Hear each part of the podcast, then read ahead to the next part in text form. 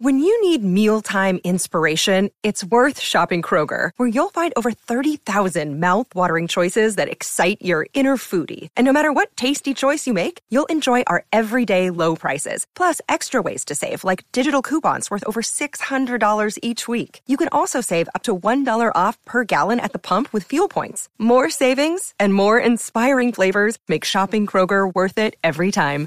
Kroger, fresh for everyone. Fuel restrictions apply.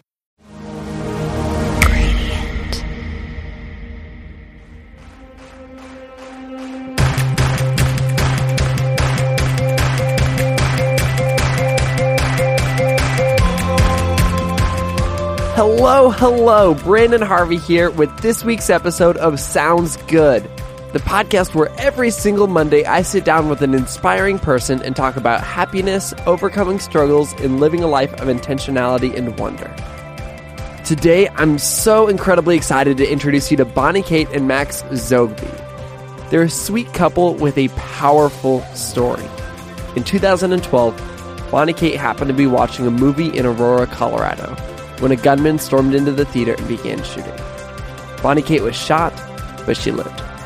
And not only did she live, but she and Max have actually thrived since the shooting, despite the emotional and physical pain that comes with such a terrible experience. Their story is heavy, but they as a couple are so beautiful and positive and fun. And I know you're just going to love this, so let's just jump straight into the episode.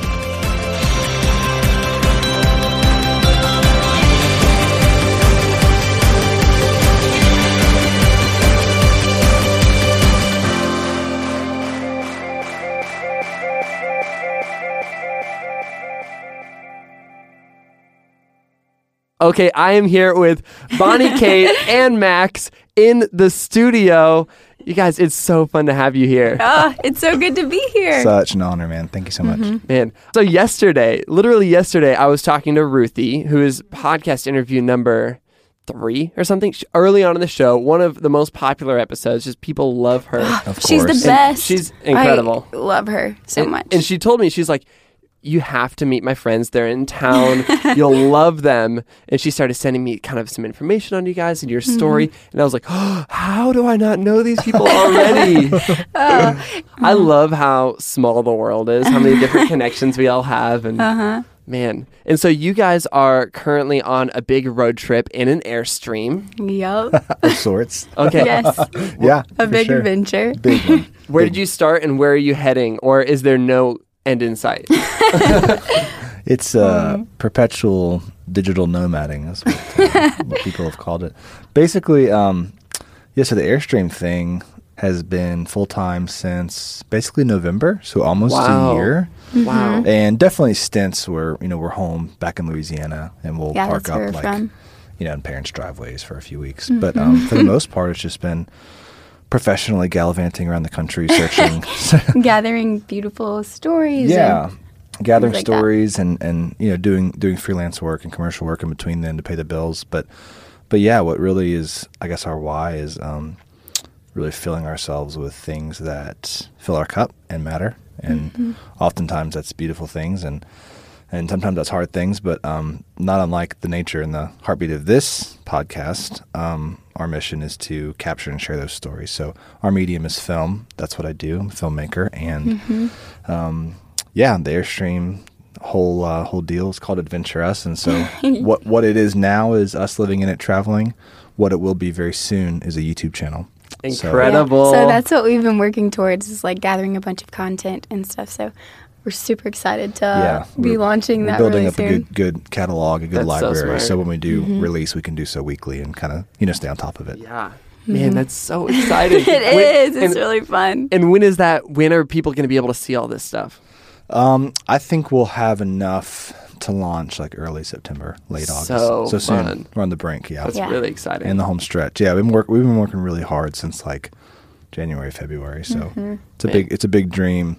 Um, Yeah. It's going to be actualized soon. So it's kind of you're kind of on the diving board, looking down. Yeah. You're like, all Yeah. right, is this going to be like a belly flop or a or a dive? No, or- I think it's good. you know, it's, it's like gonna be Is awesome. it going to be graceful? I hope it is. So. What does it feel like to be in that place between launching this thing and creating this thing? You know, you're almost in this middle ground. Oh, yeah. It's like a, it, there's a weird tension there for sure. Probably for you more than for me because I see it and I don't know. Maybe mo- I'm more of an optimist, but I'm like, I don't know. I feel like really good things are about to happen. So I feel really excited. You probably feel the weight of, oh, it's not out yet. yeah, I want to get it out. it's uh, you know, you're you have an idea, uh, especially probably like a bigger one, Yeah. a medium to big one, and you know, you think about it, and for us, we pray about it, and we're like, okay, what does this look like? How's this going to shake out? You start, you know, putting your head down, chipping away, and then and then things start to actualize, and and goals start to come to pass, and then you get a little bit of momentum, and then there's a setback. And so for us, it's just been like like a lo- like huge things have happened, but but by nature of building up a catalog of work, it's just this like potential. It's like at the breach, like a dam, you know, with like water behind. It's like oh, we just cannot wait to show people these uh-huh. stories and people and experiences we've had, and and so it's exciting. But also as as a creative and as a the creator of this content, it's like whew, like I want to get it out. Like, I just Yeah. get it off my mm-hmm. chest. You know, personally, just for me, Totally. But also more more importantly, it, it's to to really incite wonder and and, and Yeah. invite people to come along with us on our on our adventures in our little tiny home. So yeah, and it- it came from a special place too, like the whole idea and everything of it. Yeah. So I feel like there's a lot of pressure because one, you're a creative and you have all this stuff bottled up inside, but two, like there's so much heart and soul Mm. and dream that has gone into this. It's Yeah, I don't know, kind of bigger in a Yeah. way than just sharing awesome content too. It's kind of a about that. lifeline for yeah. us. And let's let's absolutely talk about that, but let's bring it back a little bit. Yeah. Yeah. You guys are working together, you're doing incredible things. Uh-huh. But how did you meet? oh my goodness, that's a crazy a story. love story. Get it on. Sounds good. How do we meet, babe? Oh wow. Um, we met at church. how old were you? I was well, technically the first time we ever met, I was 15. Yeah. Whoa. About And so, so it was really funny because And how old were you, Max? Oh man, fifteen. I must have been twenty at the time. We- yeah. So she was fifteen. I was we were Okay. 20. 21 in college. Yeah, there. I mean, there was obviously nothing there um, romantically, uh, because that would have been uh, what's it called? Oh yeah, illegal. Uh, no, but there, you know, her her family is at our church, and so you know, I kind of just knew her family just by way of Totally. doing life at church, right? And uh, fast forward a few years, Barney You had your eye on me. Bonnie Kate's 18 and um, just beautiful and and uh, definitely caught my eye and so um, I asked her to this like this like kind of like a a survey on missions course at like a church or something like really unassuming like Totally. a safe place Uh-huh. I to, had like, no hang idea out. that he was at all interested in me at all. Yeah, and because I, didn't want to like ask her out because I just you know I just wanted to really start a friendship. I was like, this is a really safe, respectable way to do that. Yeah. Mm-hmm. and and it did, and it was great, and it was fun. Yep. And, and then um, ended up falling in love with her uh, Really pretty much fast after and one really conversation. yeah, about one conversation in, I was I was done, hook, line, sinker, and then um, yeah, so we dated for three weeks. Barely, not even. She moved to Haiti. I told her I loved her. She broke up with me. I freaked out. I was like, oh my goodness!" you came along you came on too strong? he Oh, came on bro. so strong. like, Bro, like- I was, I was totally zero to a freaked out, hundred real quick. Real but quick. that's what it's crazy because that's what I love about you now. But then I was like, what is this? I've never had a serious boyfriend like this. And then all of a sudden it's like, bam, like, I love you. And we're there. And I'm just like, Who ah, does I that? don't know what to think. Who does that? Three weeks in a no, it relationship. was only two at that point. I mean, like, I mean, we're only dating for two weeks. She's 18. I'm like 23. I'm like, oh, I love you. Like, that's a good idea of something to say. No, it's the surest way to ruin a relationship. Oh my gosh. So I ran away. I got so scared. Ashley should have. That's totally what any n- normal person would have done. Yeah. um, and then it was pretty hard because I ended up getting really sick when I was in Haiti um, and had to be sent home. And it was really hard leaving Haiti because I loved it so much there. what brought you to Haiti? Um, I was doing mission works there. So Cool. um, I was working with an organization called Respire Haiti. And um, I just fell in love with the country and the people. And so leaving was really hard.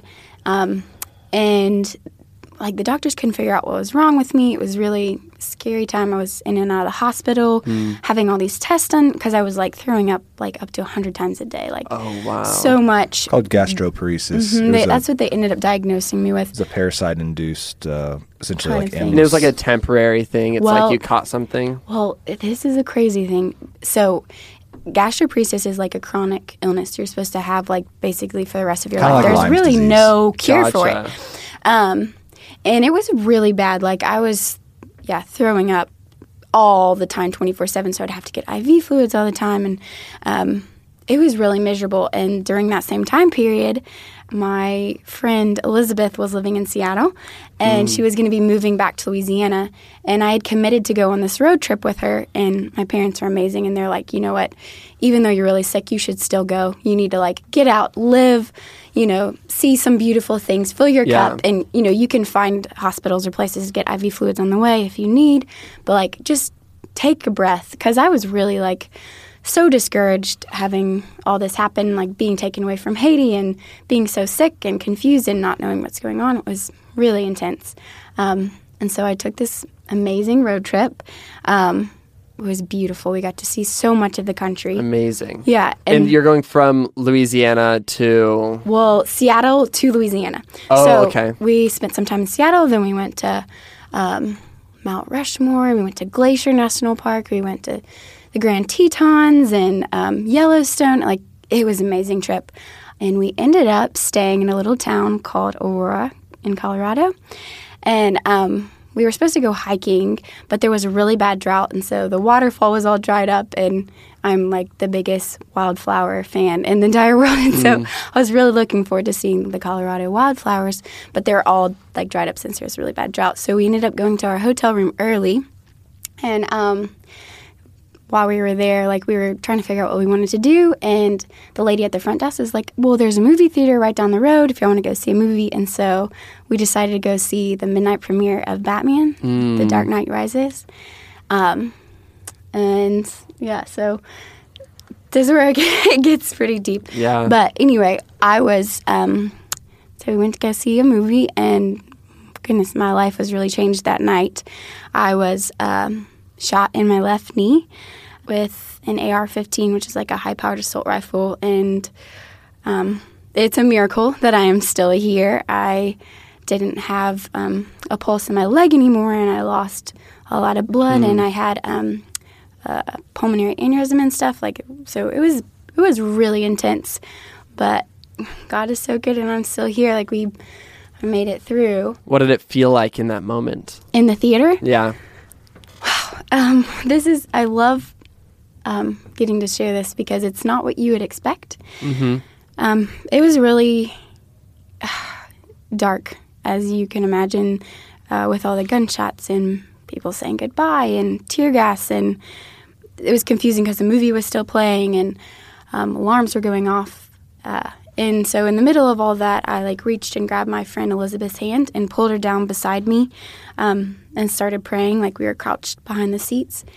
And um, in the midst of that, I felt like a big bang in my leg that jolted my whole body.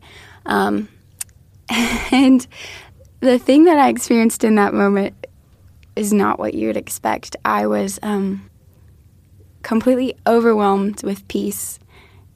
And I don't even know how to like explain it, but it was just like God was so near to me and so real. Like He just wrapped me up and I wasn't even scared. It was just this overwhelming sense of comfort and peace in the midst of literally the most horrific thing I can I can't even describe to you. Like it it was really hard and I you know, I was hurting like I didn't think I was going to live. I was bleeding a ton, but in that moment I felt so much peace and like God was just so like real, like just so Wow. present.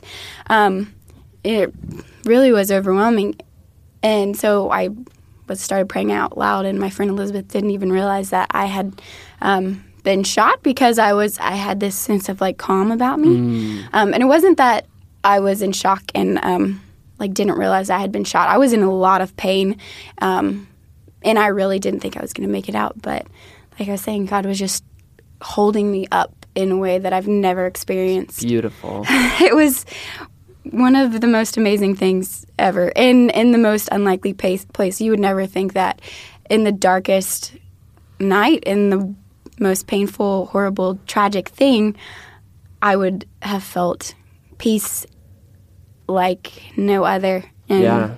so And, and how did you get out of this? Um the theater Yeah, how did you get out of the theater? so that's crazy too. So I was, you know, laying on the ground whenever I was shot, and um, what happened was is there was a pause in the shooting. Uh, James Holmes, the shooter's gun, had jammed, and so everyone got up and was trying to run, and my friend Elizabeth ran, um, not knowing, of course, that I couldn't follow her. Like I tried to get up, and my knee just completely collapsed underneath me, and um, so I was at that point like, I'm not going to make it out, you know, and then by God's kindness, this man, Chris Lakota, who is in another theater room, he's the only person that I know of that ran into the theater besides the emergency personnel. Powerful. yeah. So he ran into the theater and he was going after James Holmes, the shooter, and he was going to try to take his gun and, you know, disarm him, snap his neck or something like that. Intense. And um, I didn't realize this because I was facing the exit door, but um, James Holmes, the shooter, was right behind me. Wow. And so Chris Lakota was going after him, and um, then he saw me on the ground, and he decided to help me up. And he said that like his whole life prepared him for that one moment to make that decision to help me. And Wow. I don't know if I would be here today if he wouldn't have. So he helped me up, um, carried me out, and um, I like got down to the lobby, and Elizabeth met me, and then she thought she saw us from the back, so she thought that I was helping him. She had no idea that I had been shot and that he was actually helping me, and so it was. You know, intense, and we got um, outside, and they laid me on the concrete and stuff, and bound up my leg um, to try to stop some of the bleeding, but it was pretty intense. And then there weren't enough ambulances because there were so many people that were shot. So they started loading up people into cop cars, and so they loaded me up into a cop car. Um, and oh my goodness, like I want to pause and just say how incredible the policemen were that night. Like Wow.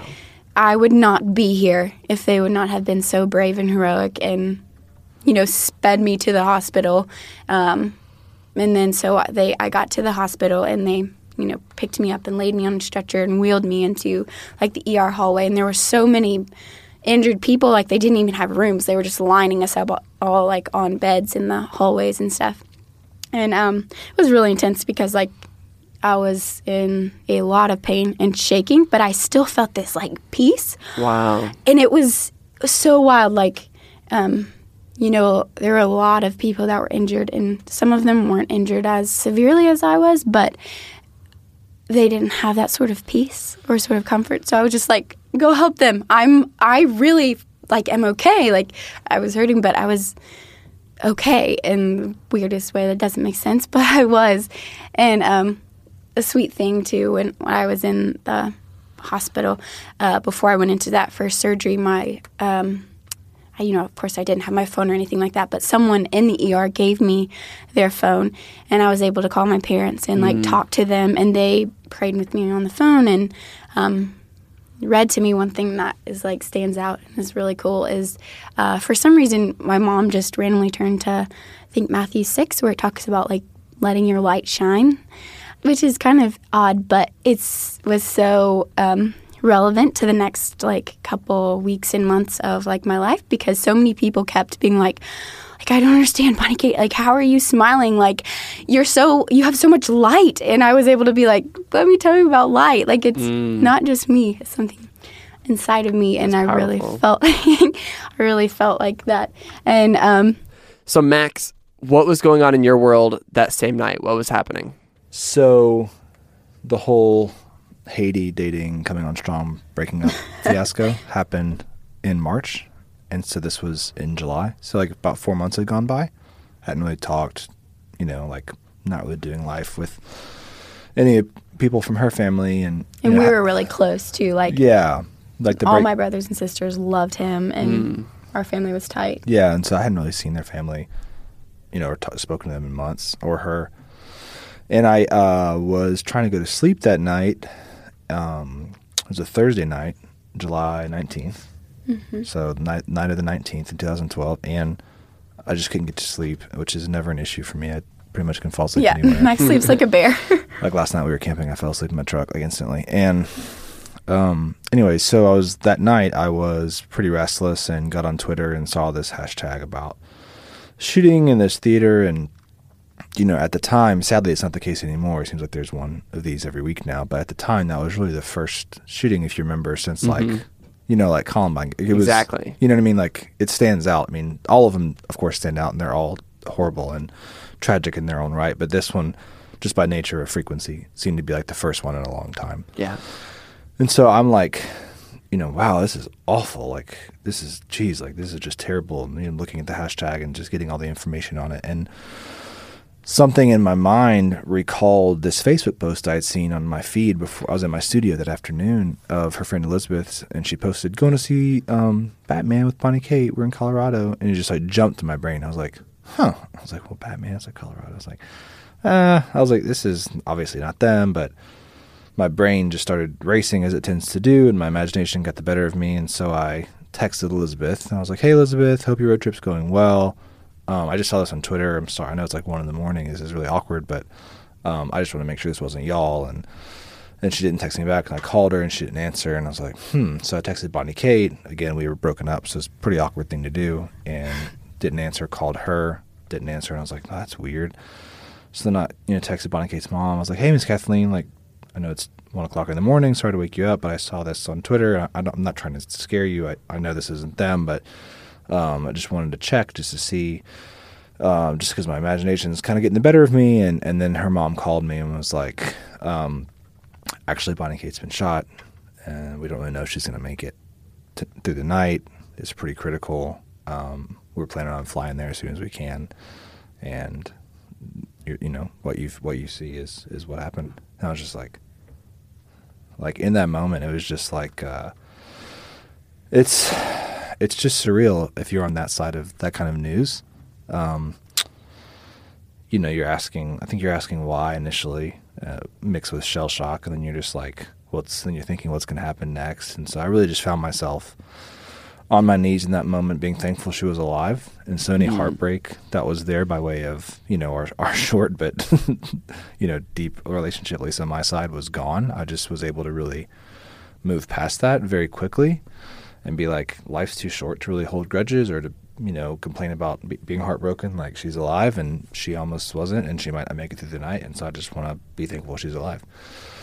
And so me and my roommates, we got up and we prayed, and um, I just felt I just felt a real strong com- compelling. Um, I just I felt very convicted that I needed to go to her parents' house, and so I did at like three in the morning, and just was there with them and with her. I'm the oldest of seven, so Oh wow. yeah. So all my siblings were Yeah. really thankful to have him like back. And um, when my parents came to be with me in Colorado, Max was there the whole time we were. yeah, I just I just felt like I needed to be a friend, and so that was something I wasn't able to do. Our first time around dating, I was you know obviously had um my emotions led me astray, and, and looking past a friendship, I wanted much more than that. But in this moment, I was just like, what would a friend do? I was like, a friend would show up, hmm. a friend would just be there and help cook and say nothing or say the right thing or just exist in that space of being available. And so that's what I did. And yeah, for a few weeks, she was in Colorado after that for a while, and we didn't really talk. She wouldn't let me go visit her at the hospital. I so one thing too is like the last time we had talked prior to the shooting. prior to the shooting was really intense. I gave her the business. it was really hard. I was like, "You broke my heart. And this and is I was why." like, and I, yeah, I didn't understand because I was 18 and I was just like, well, like, why can't you just be, if you can't be friends with me, if it's too painful to be friends with me, just be friends with my brothers and sisters. Like, Like, you live in the same house. I can't go over there. I like, it was just a really intense conversation. that too, like that really stuck out because like in that moment when, I, when her mom called me and I found out she was shot, I was just like, wow, like the last conversation I had with her could have potentially been awful. Mm. And so there's just really no time here, I think, on earth for bitterness and for unkindness. Like it, re- that really shook me up. I was like, and so I've really made it a point, and ma- almost maybe too much, but to really make sure that like interactions I have with people, like if if it were to be my last with them, to really, you know, like whether it's my Yeah. mom and we're talking and, and I, I by no means have like perfected this or conquered this in a way I, I, I hope to one day, but like it, that stuff matters, you know. Like I mean, I, I I don't know who I'd be right now if like that was the last conversation I had with Bonnie Kay. If she had died in the theater that night, and the last conversation I had was me just like venting my brokenheartedness because I was being, you know, ridiculous. Mm. No. So it just it really just I, I learned a lot in that moment of like And I did too. So after I got, you know, shot, I was frustrated because I was like, oh, so now this big thing happens and he wants to be my friend again. Oh. I didn't. I was like being silly and um, needed some space because I didn't really see where he was coming from. And the last time we talked was really intense. comma also she just got shot. Yeah, there's a lot Yeah. going on. I was like I was like of course you can have space. You can Um, yeah. have as much space as you want. yeah, it was, yeah. You almost just died in a massacre. You can do whatever you want. You can tell me to never come around. It's fine. But after he was consistently just loving on my family and being a friend to me, um, I was like, you know, maybe we can be friends. And I remember seeing him like I was in the hospital for like over a month, and so whenever I got home, it was really big deal. Um, when I came home, and the first time I got home, he was there, and I hadn't let him come to the hospital or anything. And I remember looking at him and saying, "We need to talk." I Whoa. said that. No, I thought I said that. I said that. You did? Well, I was thinking it. I'll if let you know. I didn't say I, it. kind of hugged her. I was just like, so glad you're alive, and this isn't important. But at some point, if you want to talk, we can. But there's really no rush. You have you have so much to deal with. She's like, mm-hmm. right? She's like learning how to walk in PT. It was legs really swollen, intense. You know, yeah, like I've had like seven surgeries chronic so pain far. and heavy medication. Wow. It was like it was hell there for a good year. You know, so Yeah, but then you didn't talk to me for a while. But Oh. we we talked, and I remember that first conversation was so healing and freeing and good because I was able to understand where he was coming from, and he was able to understand where I was coming mm. from. Because I am such a people pleaser, I realized like I did not communicate very well. Like, oh. This is you're coming on really strong. and I'm overwhelmed and kind of freaked out. I literally just freaked out and was like, I I can't do this. So it was really good.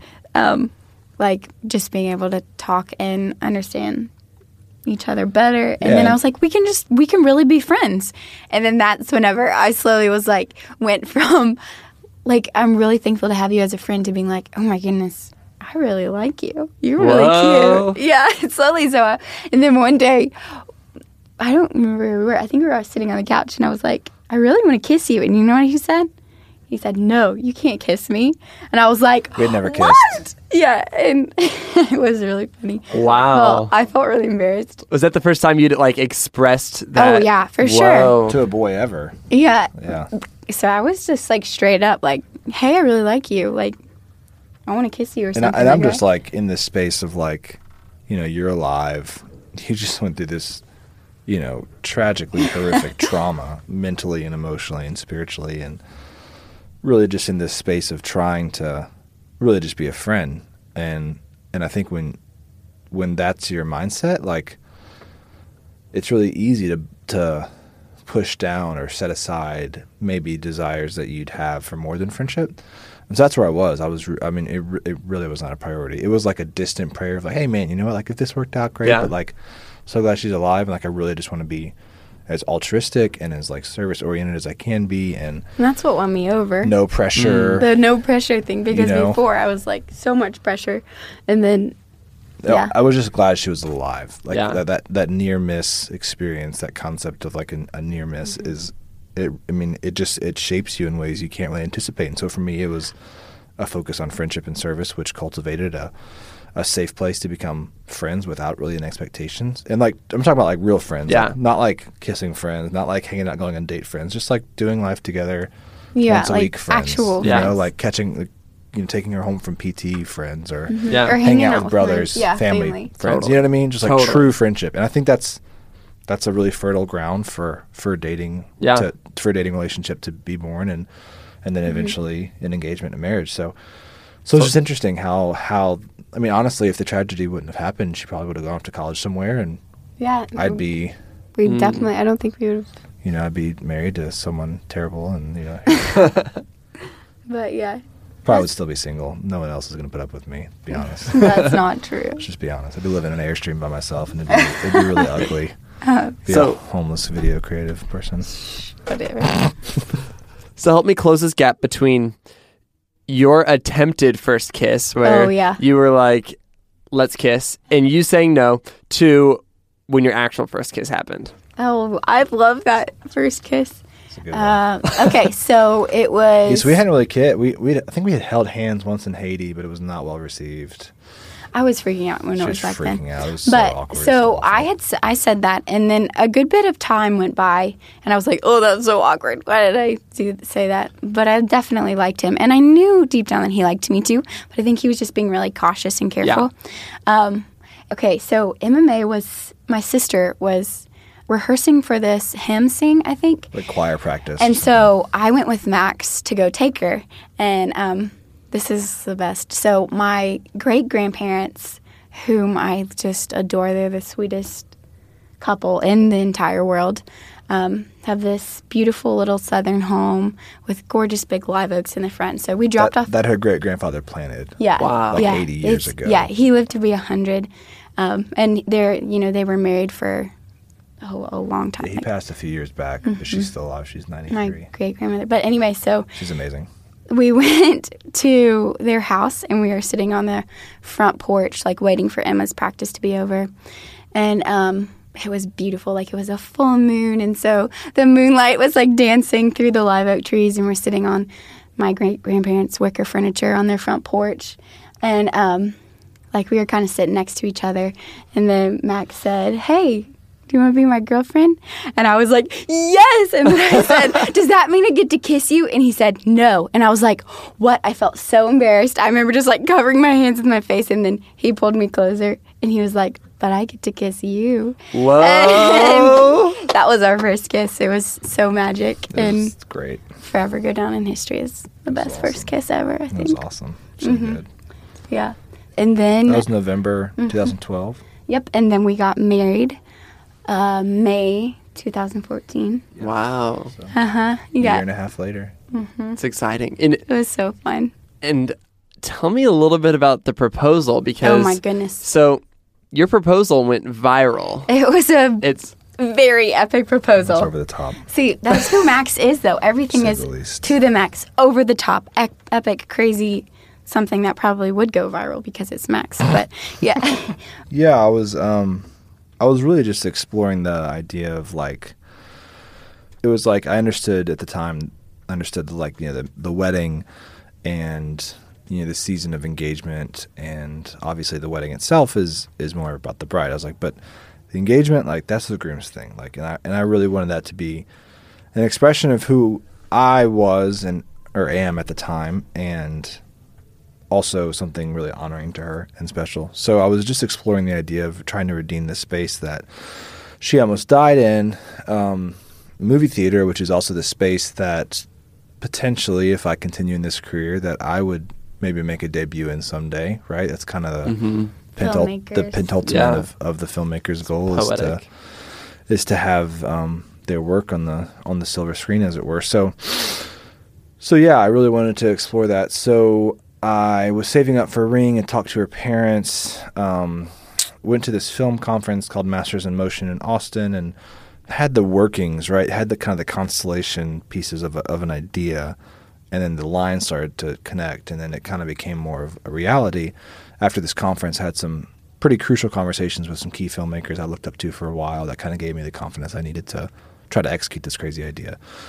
So I wrote this short film that essentially was a frame story for for like a, a fake romantic comedy. So it was like a rom a rom com type trailer that was about this guy who is helplessly in love with this girl and trying to plan this epic date for her, and it was just ridiculous and over the top and and um, and I wanted to shoot it and then edit it and then premiere it as an actual trailer in a movie theater um, amidst other trailers. So it just felt very natural.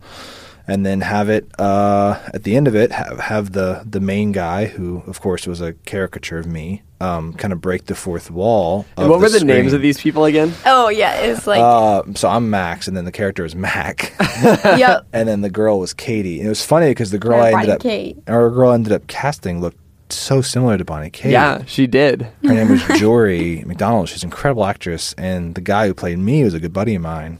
um, Bradley Cook, um, B. Scott Cook, as he goes by, and so it was just this kind of like I, th- I remember just being in Starbucks, like writing up the script, and I never like done a short film before, and like I was like, how am I going to do this? And so I just started like, you know, like when you have an idea and no money, you just start reaching for anyone and everybody with assets. You're like, can somebody help me do this? And and so um, my buddies at Contrast Film, uh, Jordy Wax and Chase Smith, uh, I was like, hey guys, like this is kind of what I want to do, and I'd love to knock it out. Mind you, this is like the holidays, right? This is like Christmas and New Year's. it's like everyone's out of town and busy and spending time with family, and they're like, yeah, we'll do it for free. And so we shot for th- Wow. we shot for It was amazing. we shot for three days with like a full. I mean, we had like gaff. We had like a good twenty person crew, and like Wow. it, like everyone worked for free. Did you suspect anything, Bonnie Kate? No, I had no idea. I totally knew a lied to her. proposal. Okay. Yeah, I was like, I was like, they want me to like work on this film and like help di- co-direct it. I was like, it's weird, and then she's like, that's really cool. Can I come to set? And I was like, no, you know, 'cause yeah. I didn't want her to recognize anything. Totally. So Right. li- literally, I mean, it's just crazy. Like we we shot it like January second, third, and fifth. I edited it in like thirty six hours. Didn't sleep, and then I didn't realize that in order to premiere in a movie theater, you have to have it in a certain format, certain movie mm. file, codec is what it's called, and so it's called DCP, and so that process typically takes like four weeks. What? So I have this whole plan, the whole the whole theater plan. I like got in, in touch with Cinemark and they approved it and had you know the, the all these moving parts, right? Like the the movie theater and the restaurant, like like all these ideas. it was and, like a whole an film crew to film the whole thing. Yeah. To get to. Yeah, like I mean, you know, propo- proposal. I just wanted, I wanted it to be an adventure. I wanted it to be like a, like a, you're gonna remember this forever. We're gonna tell our kids about this, and like, you know, like we're gonna video it just so we can have it for our kids. I, I had really no intention of sharing it. And I'll get to that in a second. So, I'm editing it, and I get it to where I want it. The trailer where I think it looks believable. You know, like like Jordy and Chase are amazing filmmakers and Totally. amazing camera techs, and so it looked filmic. It looked really good. Yeah, it, it looked like a rom com, like a low budget indie Yeah. rom com. And um, they're like, "Yeah, there's no way this is gonna happen." I'm like, "Oh my gosh, like, you gotta kidding me!" So basically, I, I talked to this guy Ryan at this um this film house in Texas, and I'm like, "Hey, it's fourth quarter. I need you to work overtime. I need you to make this happen because you're either gonna do it or I'm gonna drive to Texas and make you do it." I was like, I was like, I was like, I need, I just, I, I'm like, I'm a dude trying to do a thing, and I need your help, please. And he was like, "I'm in." He's like, Are you serious?" Incredible. So, long story short, basically, I sent him all the movie files from my end. He converted them, sent them back to me on my end. The day I'm proposing to her, the day. I get the I get the movie files. They they finish downloading overnight. It's six different files from like Dropbox, Google Drive, every type of streaming service you could imagine. You send it, get all six of them on a little flash drive, drive to the theater. They plug it in. It works. I drive and go pick her up. Unreal. Like wow. Zero last margin for error. Man. Zero margin for error. And it was just- literally perfect. yeah. And so I pick her up and Bonnie we- Kate, were you suspecting anything? No, well, okay, so I was actually so sad because I was expecting a proposal, but he, they had faked that my sister had gone back to LA, and I was like, he's not going to do it without my sister so her, here. so her youngest, her next young Madeline, her next younger sister, um, was in town because she was living in Los Angeles, and so Yeah. it was crucial that all her siblings were in town. So she was in town for the holidays, and New Yep. Year's is done. So Madeline's moving back to L.A., and so Madeline wakes up that morning at four, catches a was the flight. cruelest thing. Uh, She leaves. She comes, hangs out with me all day at my studio, and she's So- like, "She's like, Bonnie Kate has no idea." That's like I was good. crying on the way to the theater because I was like so sad. Little did I know that they were all hiding, waiting for me to get out of the theater, and they had like so. Anyway, yeah, you want to? It was fun. It was great. So Madeline made ev- all, made her flower crown, and Mm-hmm. and we went into the theater, and, and everyone was like waiting and like for this big human tunnel afterwards. And so we're in the theater, and I have a couple guys filming it for me while we're in Oh. there, and I like I have a microphone hidden on my like lapel, and Yeah. and the, the whole thing happens, and it was really it was just really redemptive. It was really the video plays in what's at one point because it's showing your reaction in the video that I watched. Oh, you yeah. say you say what is this? Yeah. What is going through your mind? I remember being like, this feels like Max. Like, this feels like Max made this. I remember saying at one point, like, did you make this? And he was like, no, I wish.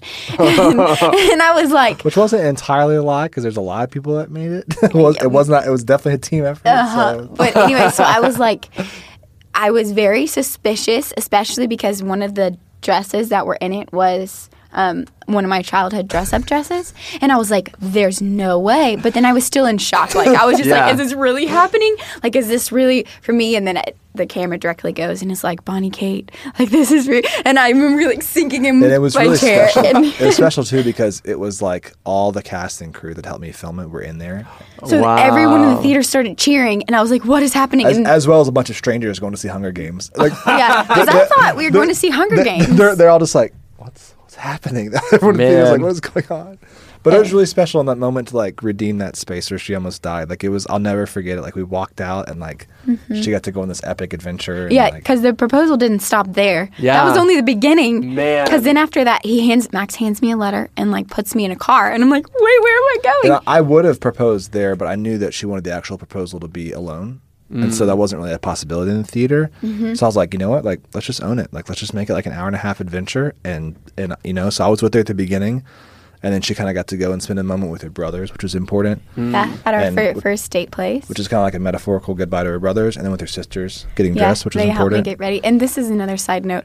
I um, always wanted to get to pr- propose to in a yellow dress because my great grandmother, the one that we first had our first kiss on their front porch, she one time told me like that Papa, my great grandfather, fell in love with her when she was wearing yellow. Wow. And so I was like, I want to be wearing yellow whenever. Um, so he like flew in this beautiful floor length yellow perfect gown that fit like a glove yeah, it's from London or something. and and it was just like so magical i got to get ready and then um went that too. I, wa- I just wanted to give her time to be like, a time to process it. You And know, soak to it really up. soak in the moment. So like, okay, like she's driving and then she's with her brothers. yeah And, she's with her and there's like little notes at each place that i go to and oh it was so special you know like not getting to see you and then like a, we go to my after I got ready with my sisters we went to my great grandparents house and all my parents were there and i was like oh it's getting it's gonna happen and then it was really sweet So they like, they like pray with her, and then she Uh-huh. walked on her own to the back of the barn. Yeah, and it was really sweet because uh, in that barn, that's where my grandfather proposed to my grandmother. Wow. And yeah, it was it was magical, perfect. And, thing. and and that and that too, like that part, me actually proposing and the things I said, I I didn't want to share that. I thought that was really cool. It cut out. yeah, like Uh-huh. it was a lot. Of, I know a lot of people wanted to see that, but I was just like, that's our moment, and like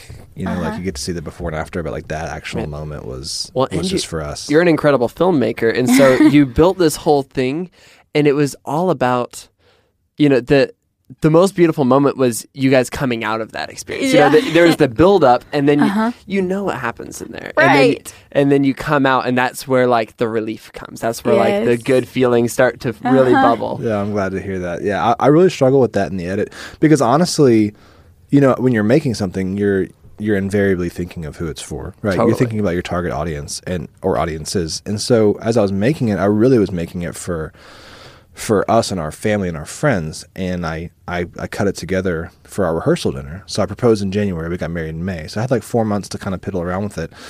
And I showed it at our rehearsal dinner, the initial cut, and everyone was like weeping and was He was like, "You have to share this." like you have to put this online and i was like oh i was like i really wasn't you know i really wasn't and so that that moment was really you know um i just felt like you know the first edit like people knew what happened anyways so Yeah. why you And know? it was special too because it was a vulnerable place for you because that was kind of your the whole proposal was in a way Max working through everything that happened and like Mm. reconciling it, trying to redeem a really intimate space. Yeah, so it was a a really journal. intimate piece, you know, um, Yeah. and because it's our love story, but.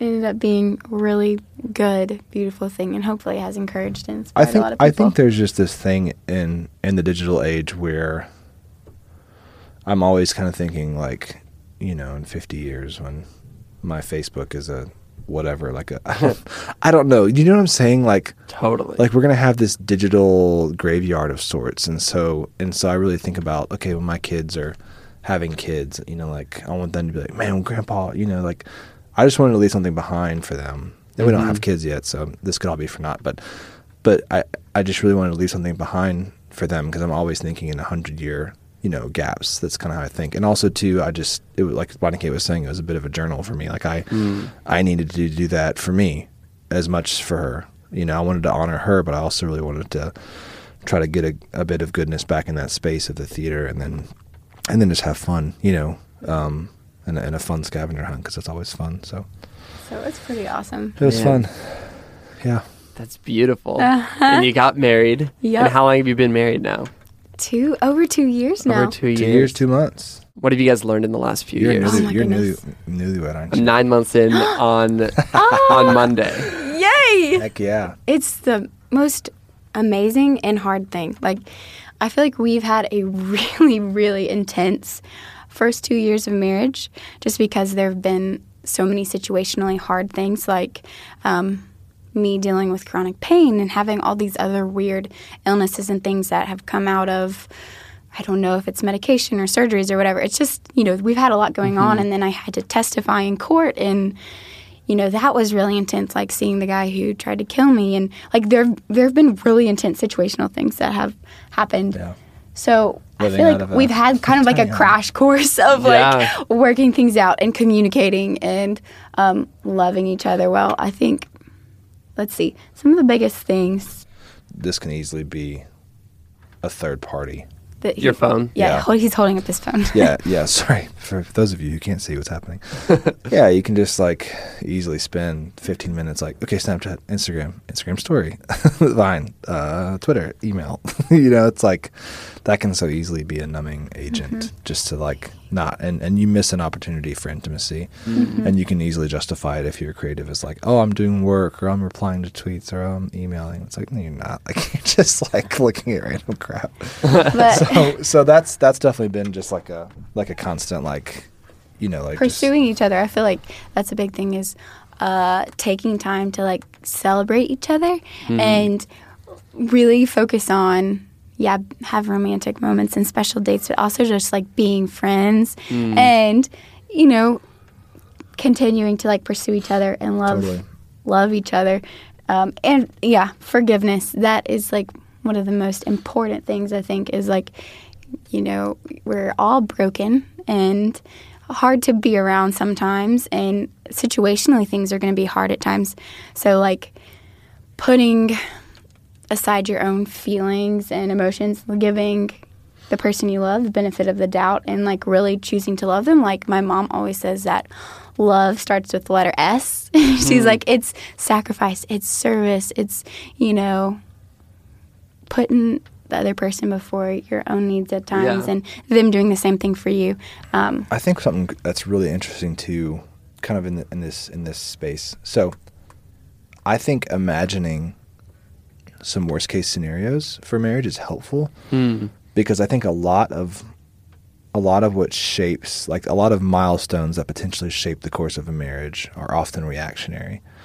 So if you say, okay, well, let's just go through the scenario of like I'm diagnosed in the terminal, or let's go through the scenario, and it's not fun. These are also these are really Yeah. deep things, but let's just go through the scenario of like, you know, I'm injured and can't work, and we're struggling like really poor. Or let's go through the scenario of like infidelity, and let's let's put ourselves emotionally in that space to see how we might react, because I feel like if you're there and you can spend time with yourself and for us like with God there in that moment, even hypothetically, if and when something like that were come to pass, you've kind of already been there so you can really choose how to react. Like if I were mm. if I were to really mess up in some crucial way and tell Bonnie and Kate that and then she just were like you know, like totally just flip out like da, da, da, da, and like I mean, I would I would not feel safe to come in the future with something even bigger and scarier. And, yeah and like bad. giving Totally. it's important i feel like to give each other safe spaces to like be honest and vulnerable because like even if it's painful at times like the most beautiful and freeing thing is like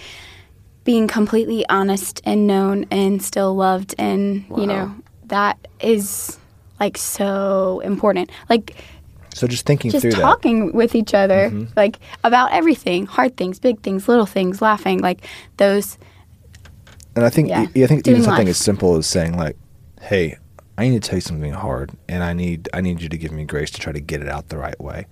Maybe Mm. maybe she's calling me out, or maybe I'm calling her out on something lovingly, right? Or maybe it's maybe we're confessing something that's just been going on that we're struggling with. It's like, hey, like I just need you to give me a safe space to enter into and to, and communicate. And I think just priming the pump with that request and you know, like praying beforehand can really be beneficial. You know, uh, the other side of that would be like coming home from work after a long day, and you're like. Blah, blah, blah, and we're fighting, and then like you know, like something triggers and do the dishes, and, ah, you know, and like ah, will you this? You know what I mean? As opposed to like, hey, like let's intentionally set aside thirty minutes or an hour or two hours and like engage in this hard dialogue. Or just be together, lighthearted. Yeah, even if it's not hard. Yeah. I just think I was just thinking. That's about- really good. Yeah. That's really good advice, you guys. and, and so you've taken this terrible moment, you've redeemed it, and you're continuing to kind of redeem it by going on this adventure. Yeah. And and you described this thing that you're doing as these films you're making, these people you're meeting, this content you're creating as f- things that fill your cup. Yeah, How can you break down what filling your cup means? yeah, I will. it, it's I think starting would be helpful to break down why why you have the need to fill your cup. yeah, Yeah. yeah. Um, So it's, bec- yes, it's just been four years. You know what I Yeah. mean? So So I live like day to day basis and um, have really intense chronic pain.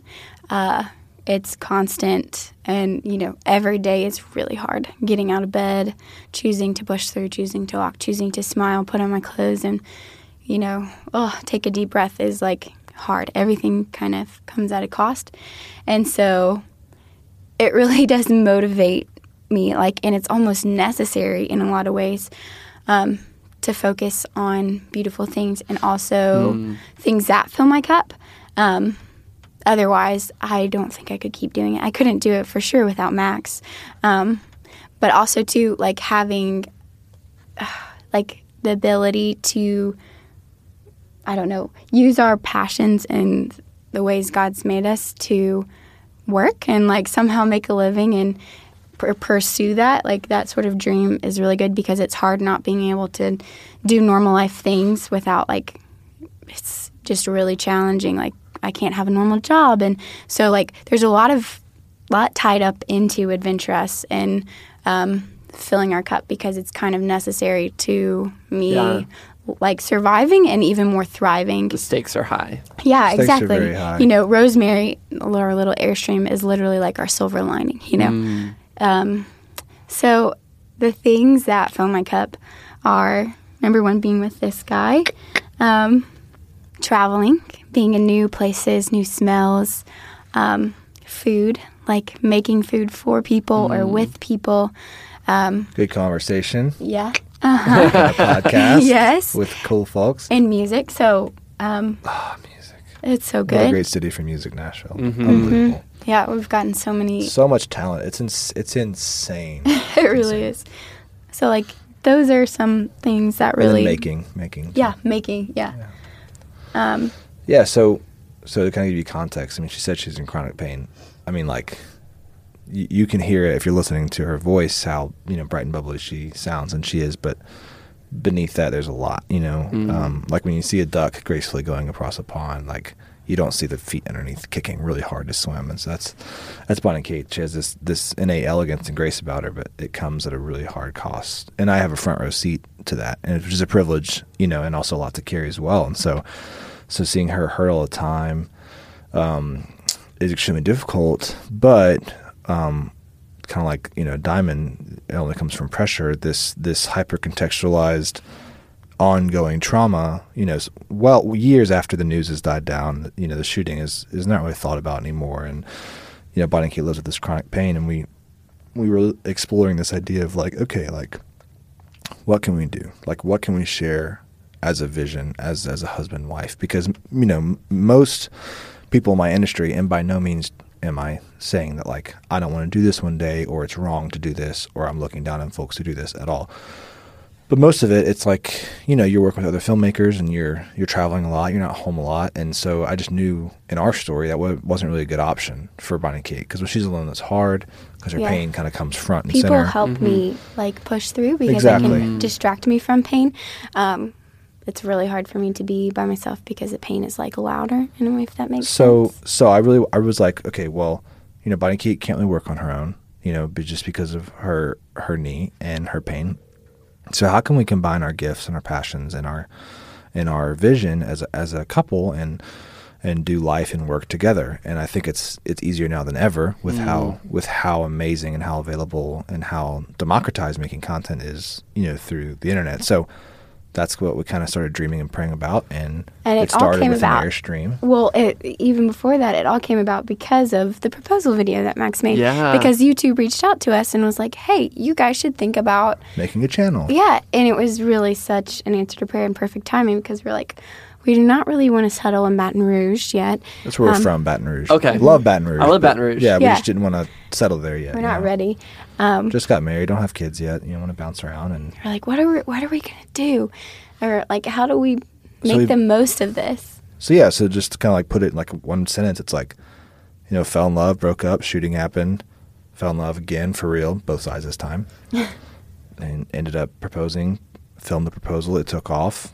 I did it as a journal to myself, but ended up offering it to the world. People seemed to like it, which put us in a position to have a relationship with YouTube, which put us in a position to meet all sorts of cool folks, like we here are, are here now with you, and amidst all that, you know, Bonnie Kate's dealing with chronic pain, which is always pushing us to seek light and beauty in all things. And then we get a phone call last January from the DA's office in Colorado that said, Hey, Bonnie Kate, you have to testify in court. You have to come to court, tiny little courtroom, see James Holmes, see his parents, see other victims, see the judge, and tell your story in person. Otherwise, legally, it's as if you weren't there. So, so we decided to do it. So hard. And so it was Yeah. kind of it was kind of this looming deadline on our calendar for like six months. And I said, you know what, we're gonna buy an airstream, and we're gonna flip it and pour our guts into it and our anxiety into it. We're going to live in it and We're gonna live in travel it the and world. travel, Mm. and we'll make videos. And I don't really know. It was very it was very intangible. It was very vague. It was this very was vague. before Yeah. YouTube reached out. And so, as that was happening, the trial was happening, the video was kind wildflower, the video was taking off, and it kind of all just happened. And then we started, you know, kind of chiseling in, a, I guess, a business model or, or a, a brand, um, which became Adventure Us, and that's our, that's kind of how we got to where we are. It's just crazy. it's Beautiful. It- So- it's exciting. it is. So everything in the. Airstream is like repurposed. I know you have to come meet our Airstream. Her name's Rosemary. I Yeah. would love that. Yeah. Yeah, we'd love to host you. we just kind of like picked up pallets off the side of the road and took them apart and built with them. Uh-huh. Got a Got our- couch from Goodwill. And And we've made it work. It's a special, yeah, cozy, intimate my good buddy, um, my good buddy Jacob Trish with uh, Revival Supply Company out of Dallas. He came and built um, these amazing shells underneath. Like did all the all the fancy woodwork that like I couldn't do, you know. But other than that, it was just like my dad and Bonnie Kate's YouTube and mom Google, YouTube trying to and figure Yes. it out. a lot of trips to Home Depot and That's what you back. gotta do. so it was Man. fun. So yeah, It's such an exciting journey to be on. I love that. And I think that the redemptive and poetic part of that is it's so encouraging and refreshing. And I love your Oh. intentionality that's gone into this. thanks, man. Thank you. We'll see. I'm excited to share it. Every episode, I love to ask my guests a few questions. And so I would love to just wrap up by asking you these. Yeah. Um, my first question is How would you describe the kind of person that you most admire in the world? I think someone who has been through a lot, who is familiar with suffering I'm in pain and hardship, um, yet is filled with joy and is others centered, makes people feel loved and encouraged. Um, someone who's like a light. Mm, That I think that would be the person I would most admire. that's beautiful. Which is Bonnie Kate. That was my answer. So Stop. That's not true. just described yourself. to a T. No. Um, I really appreciate people who who find a way to serve while actualizing a passion that's important to them. Mm. I think it's really important that if you're going to be following a lifestyle that's led by a passion, which is almost always I've found some sort of creative lifestyle, that it's outward. Because if it's inward, that gets really old really fast. And I think I think you can more than ever now see that Yeah. because we're so connected. So I just really appreciate people who have this amazing genius or have this amazing set of skills or talents, but are using it not only to make a living and support their families and you know practical brass tacks stuff, but even bigger, like have a, a service oriented narrative in this like interconnected world that we all find ourselves in. So I think that's really important. Beautiful. what are you consuming right now that you love? This is an odd thing, but children's books. Yes. I am the biggest like I love illustrations and colors and simplicity of children's books, you know, straight to the heart, like simple, poetic, vulnerable and beautiful, like just like a child. I love children's books. Um, like in the Airstream, we don't have a lot of space, so we have to be very uh, resourceful and creative with all of our But space. somehow an entire library. But children's yeah, I still have a ton of a ton of children's books in Airstream, so I'm constantly pulling one down and being inspired by whether it's the colors or Mm. the illustrations or just simple words of encouragement or just- beautiful. yeah, that's Man. probably for me. I love children's books right now too. It's, really? And I and I don't plan on having kids anytime No, soon. oh no, me either. And I, have been collecting them because Yeah. they're they're so incredible. So actually, the guy who did my album artwork for my podcast, me with Uh-huh. like a little you know little cartoon of me, uh, is a guy named Victor Huckabee, and he illustrated a book, a children's book Victor. that Tony Pope Hale. Victor. Yeah, know- Pope Saint I Victor. know oh, we Victor. know him. He's He's a buddy of incredible, right? Yeah, I, love, I love him. Man. Yes. yes. Yeah, and so he he co-wrote or he co-created this children's book with Tony Hale from Arrested Development and Veep, Yep. the best, funniest guy Yes. on television. Yes. um, and it's called Archibald's Next Big Thing. oh And no, we were there. Okay, Yes. we You know about this? He's had Yes. Archibald. Yeah, Victor's had Archibald for a long time. yes, yes, Yes. Oh, I'm so excited! So you can buy it now. It's you can out? buy it now, and it's incredible. And it's this beautiful story of. Uh, contentedness and and being present where you're at, Yes. and I it's the love it. story of uh, of I think it's Tony Hale's story of being like, oh, what's the next big thing that I'm doing? And he's doing all these incredible things, but he's so focused on Yes. what's coming next. And Yeah, that you when you do the that, you miss out. Yeah, So it's the now. it was the very first children's book I ever bought, and it got me hooked. I was like, I think I cried reading it. Oh, I cry on a regular basis. It's such a simple truth. You know what I mean? Yeah. It's such a medium that you can just really, really Ah. digest that. Okay, I'm go buy that. so Good for Victor. good. I'm glad. I remember him telling me. I remember he had a little sketchbook, and he would like, he'd be in meetings and stuff. He'd be, you know, he'd be drawing this Yeah. like scene. I'm like, he's like, this is how I take notes, and I was just like, that's amazing. That's so how Yeah. he does it. Yeah. And he would meet with buddies in coffee shops, and they'd draw together, and Uh-huh. like, I Yeah. love that dude. I hadn't seen him in a long time. Okay, yeah. What So are you? good. Con- what are you consuming now? Um, so I've actually been consuming, which is a strange, a very strange thing. Uh, some spoken word recently really.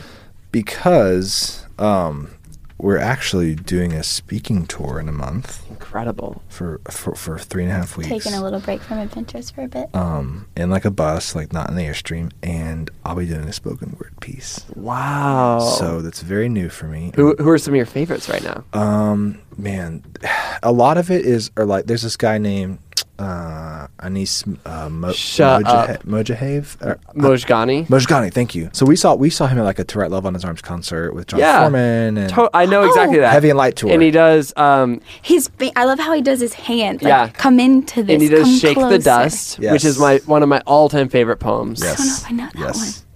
It- I That's the one. That's he the one performed It it is there. that one? Yeah. Oh, okay, It's the then I do know Closer it. one. Yeah. I the love oceans that. and the Yeah. life and the, yeah. So I really love his stuff. I really love propaganda from like the I 116. love propaganda. And He's then- so talented. He's so talented, and then, and then it's just a lot of like reading poetry, and then it's a lot of honestly, it's just a lot of like like Vimeo. I, I, I don't Yeah. I don't know the artists. I mean, I know um, there's this one called Carved in Mayhem by a filmmaker called uh, Dan Defelice or Defelice. I'm Mm. not sure I say his last name, but it's these guys up in New York, and I know a couple of them loosely, but.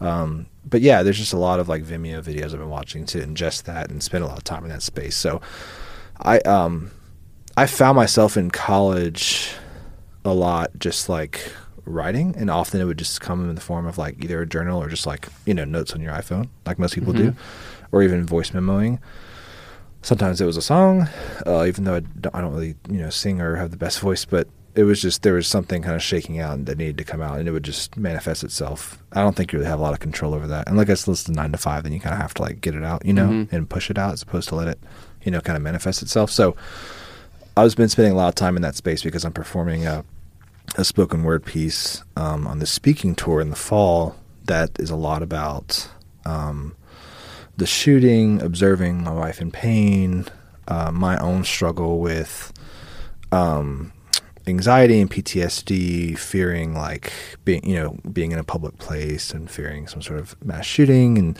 so just, it's a really, really somber piece exploring the narrative of, of a near miss. And so, so yeah, I've been really ingesting a lot of spoken word lately, which, which I feel a little disingenuous saying that because uh, this is not who I am, but it's a new hat I'm excited to try on. That's really And we'll, we'll see if it's well received or That's not. huge. It's a little scary, to be honest, because Yeah. I have so much respect for these people who do it and have done it for a long time. And I'm a bit of an infant, but I, I guess you don't know till you try. Yeah, so, you got to start somewhere. And that's So we'll see. the best thing you can do is you can step into the things that freak you out. That's where you grow, man. That It's tension's good. That that now and not yet. Jon Foreman writes a lot about that. It's just Mhm. like that's where that's where the grind is, and so so I'm very out of my comfort zone and very scared, um, which I think is important to vocalize because I think we're all that way when we're on the brink of something. Yeah.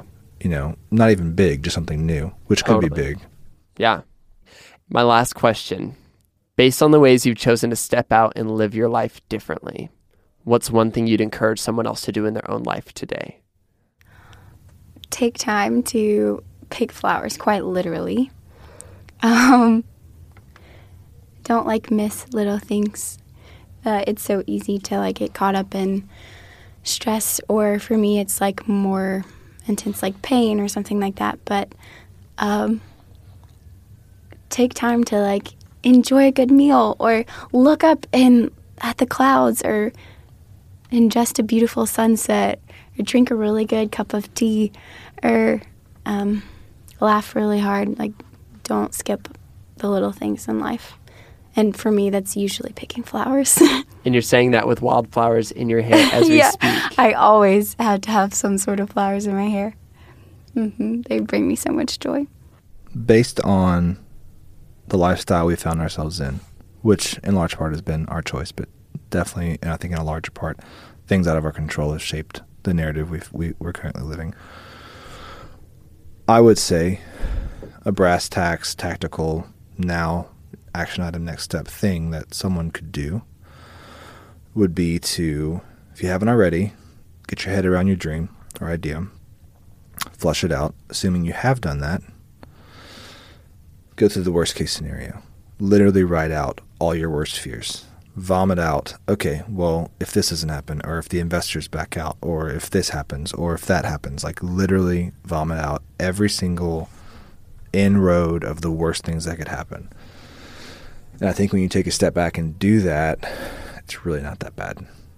And you're not, you know, like it's, I think if you spend some time in that space and be like, okay, you know what, like, worst case scenario, I vocalize this goal to the world and doesn't come to pass and I move on from it and whatever. I think whatever the fears we have that hold us back from actualizing a dream are much bigger in our head than they are on paper. So I think getting them on paper puts them into perspective and frees you up to create and push and grind and get the thing done that in all actuality will probably work and probably will be amazing and probably put a dent in the cultural narrative of, of whatever industry you find yourself in. So I would say vocalize those fears, put them on paper, and then keep them in their place.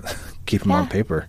Keep going for your dreams. You know, put them in, put them in a box in your closet. Whenever things get really scary, open it up and be like, okay, like this is the worst that could happen, and it hasn't happened yet.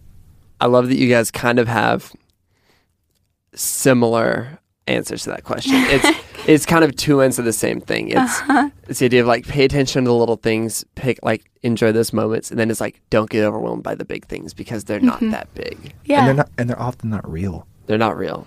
They're they're often just in our head, and like they they Mm-hmm. And sometimes they and are they real, carry but so much stock. You know, they carry getting them so out, much weight. especially too, even if it's just for yourself, but for other people, like putting people around your life, like saying these are my fears or something. A lot of time it gives us so much perspective. Like there's been lots of times where we're like, ah, like what are we doing? This is crazy. And How are we gonna make a life on the road? What if our airstream wrecks tomorrow? Yeah, what like, if this? What if there's that? so many of Mhm. those, but it's like really good.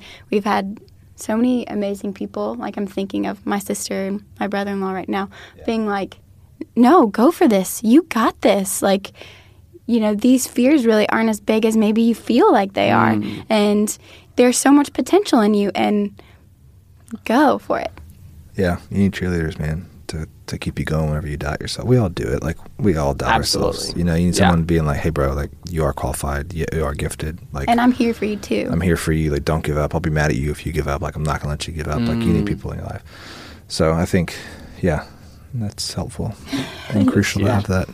Man, well, if people want to follow along with what you guys are up to, if they want to keep in touch, if they want to uh, tune in for your upcoming YouTube channel, where can they do all of that? Our YouTube channel is called Adventure Us. And so you can find it on YouTube. It's Adventure Us, so Adventure Space US. Um, the Instagram for Adventure Us is Be Adventure Us, so B E Adventure US. My personal Instagram, Max, is Be Like the Fox. And then Bonnie Kate's is, Bonnie Kate Z. yep, Bonnie Kate Z. So, mm-hmm. yeah, that's where you can find our stuff. We should be should be launching here soon. And So- everything you guys share is so refreshing and beautiful, and it's exactly what this podcast is all about. So if you like this podcast, you're gonna love Bonnie Kate and Max. Oh, Thank you so much for having us, man. This has been like such a spontaneous treat. This is amazing. It's so, so good, man. Appreciate you. Thank you guys. Thanks, bud. thank you.